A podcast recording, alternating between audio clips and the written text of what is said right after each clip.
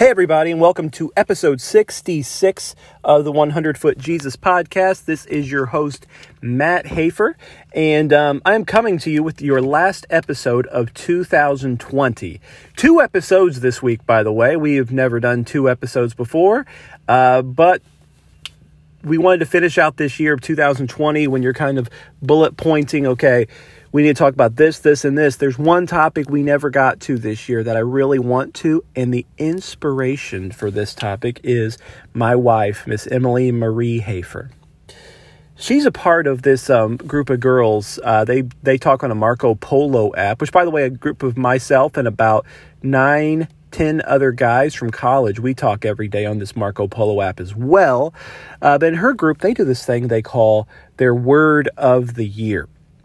And every year they come up with a word. that, This is like my theme of the year. Like um, one of them last year, I can't remember which one. Uh, if you're listening, tell me.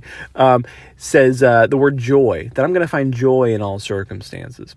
Um, Emily's word last year was just my favorite. Um, it not just because it was hers, but Emily had the word last year of intentional, meaning whatever you do, it's intentional. You know, if you're you're not just going to go to work from this hour to this hour, do this task, but you're going to be intentional about it. You're going to try in what you're doing, and there's a purpose behind everything you do. And I thought that was such a cool word to do. Uh, my word this year, and I've never had one, but my word this year is one that I've really put a lot of thought and prayer to.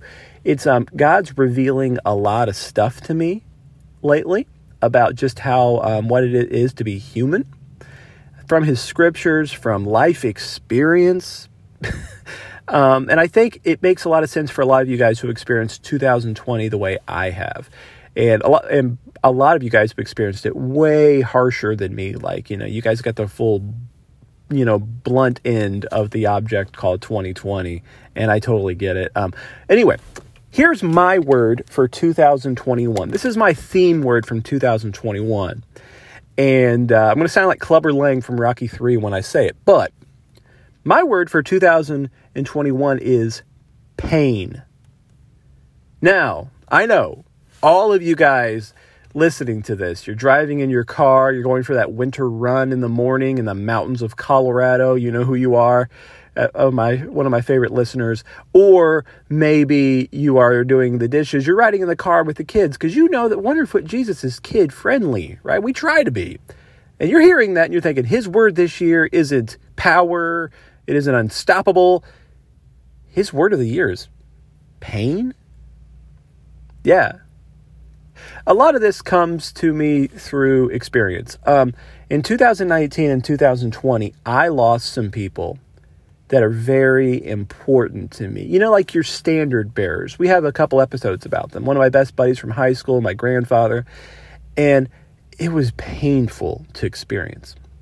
But then when you really look at like all the relationships you have, they all have some sort of expiration date. I know, I know. They'll be with you in your heart and your memories, and you can take the lessons that they taught you, good or bad, and they'll take it with you going forward.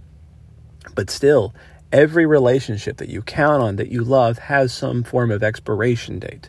And even further, every relationship you hold on planet Earth, Christian, is with a sinner, is with somebody that, left to their own devices, is going to choose the selfish thing decently often.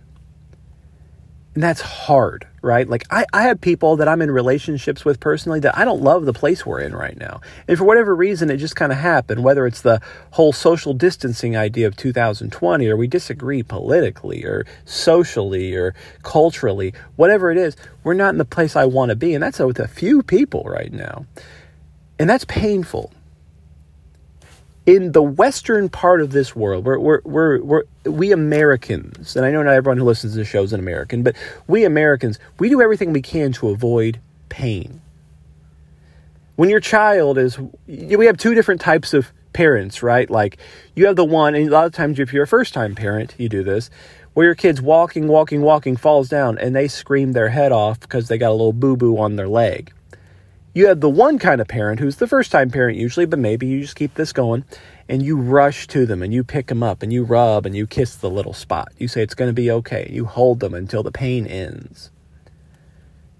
That's some of us parents. Others of us parents, you do the whole thing that my wife and I do, right? You, when they fall down and they hurt themselves, you just kind of let it ride because you know, like if I if I let it ride, then they're not going to be freaking out anymore. they're they're going to realize that mom and dad aren't going to be here to magically heal all my boo-boos and that God designed my body to heal the minor stuff, right? Like that's how God designed my body to heal. This side of heaven, the minor stuff will heal. You know, that's how you're designed. So some of us parents were like that. Like the minute your kid hurts themselves, you act like that kid doesn't exist because you want it to to power through without you. We try everything we can to avoid pain. We don't sit in pain in the United States. We, we, we entertain ourselves out of it, or we drink ourselves out of it, or we snort our ways out of it some of my friends that, you know, I, I love you and I've been praying for you and I've been trying to help you through your addictions. You know what I'm talking about. Like, you try your best your best to numb your way through it. We get therapy through it, which by the way, not knocking therapy the slightest. In fact, I think all of you listeners should try it at least once. Um, we medicate our way through it. We we take stress gummies here. Your host here does that. Um, we we we drink you know magnesium powder mixed with water for calming stuff. That was me yesterday.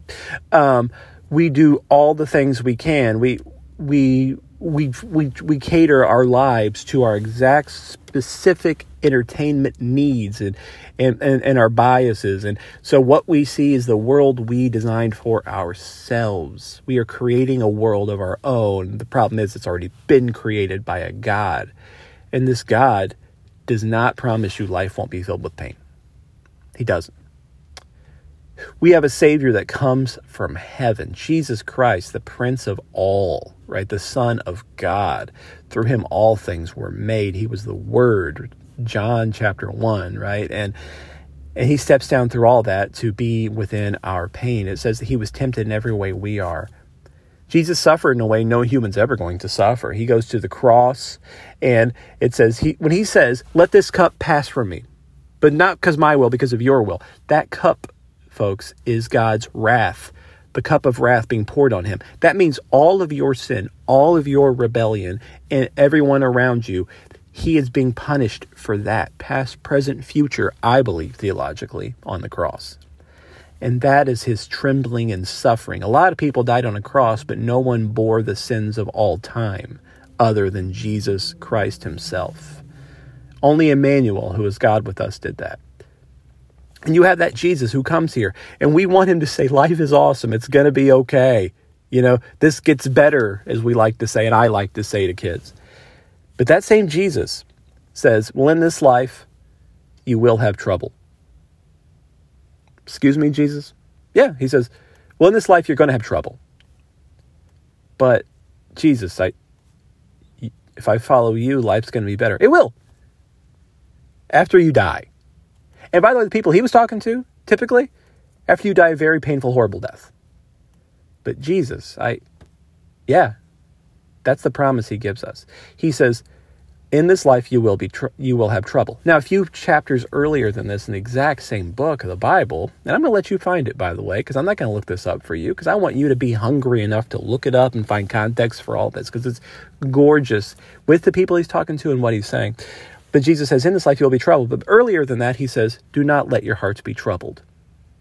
So he says, You will have trouble, but don't be troubled. Um, you have Jesus, he dies, and then he rises again, and he ascends up into heaven, which is a beautiful thing to think about. The, the, the Savior of this world, his work is finished, so he ascends up to heaven, and the Holy Spirit comes over us, which is amazing. But after he leaves, he has his followers, you know, and, and, and his disciples. And by the way, almost all of them were martyred for their faith, according to church history and scripture. But these men, it says this early in the book of Acts, the beginning of what we call church.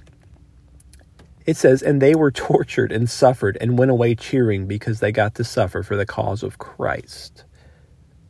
They cheered because they got the chance to suffer for the cause of Christ.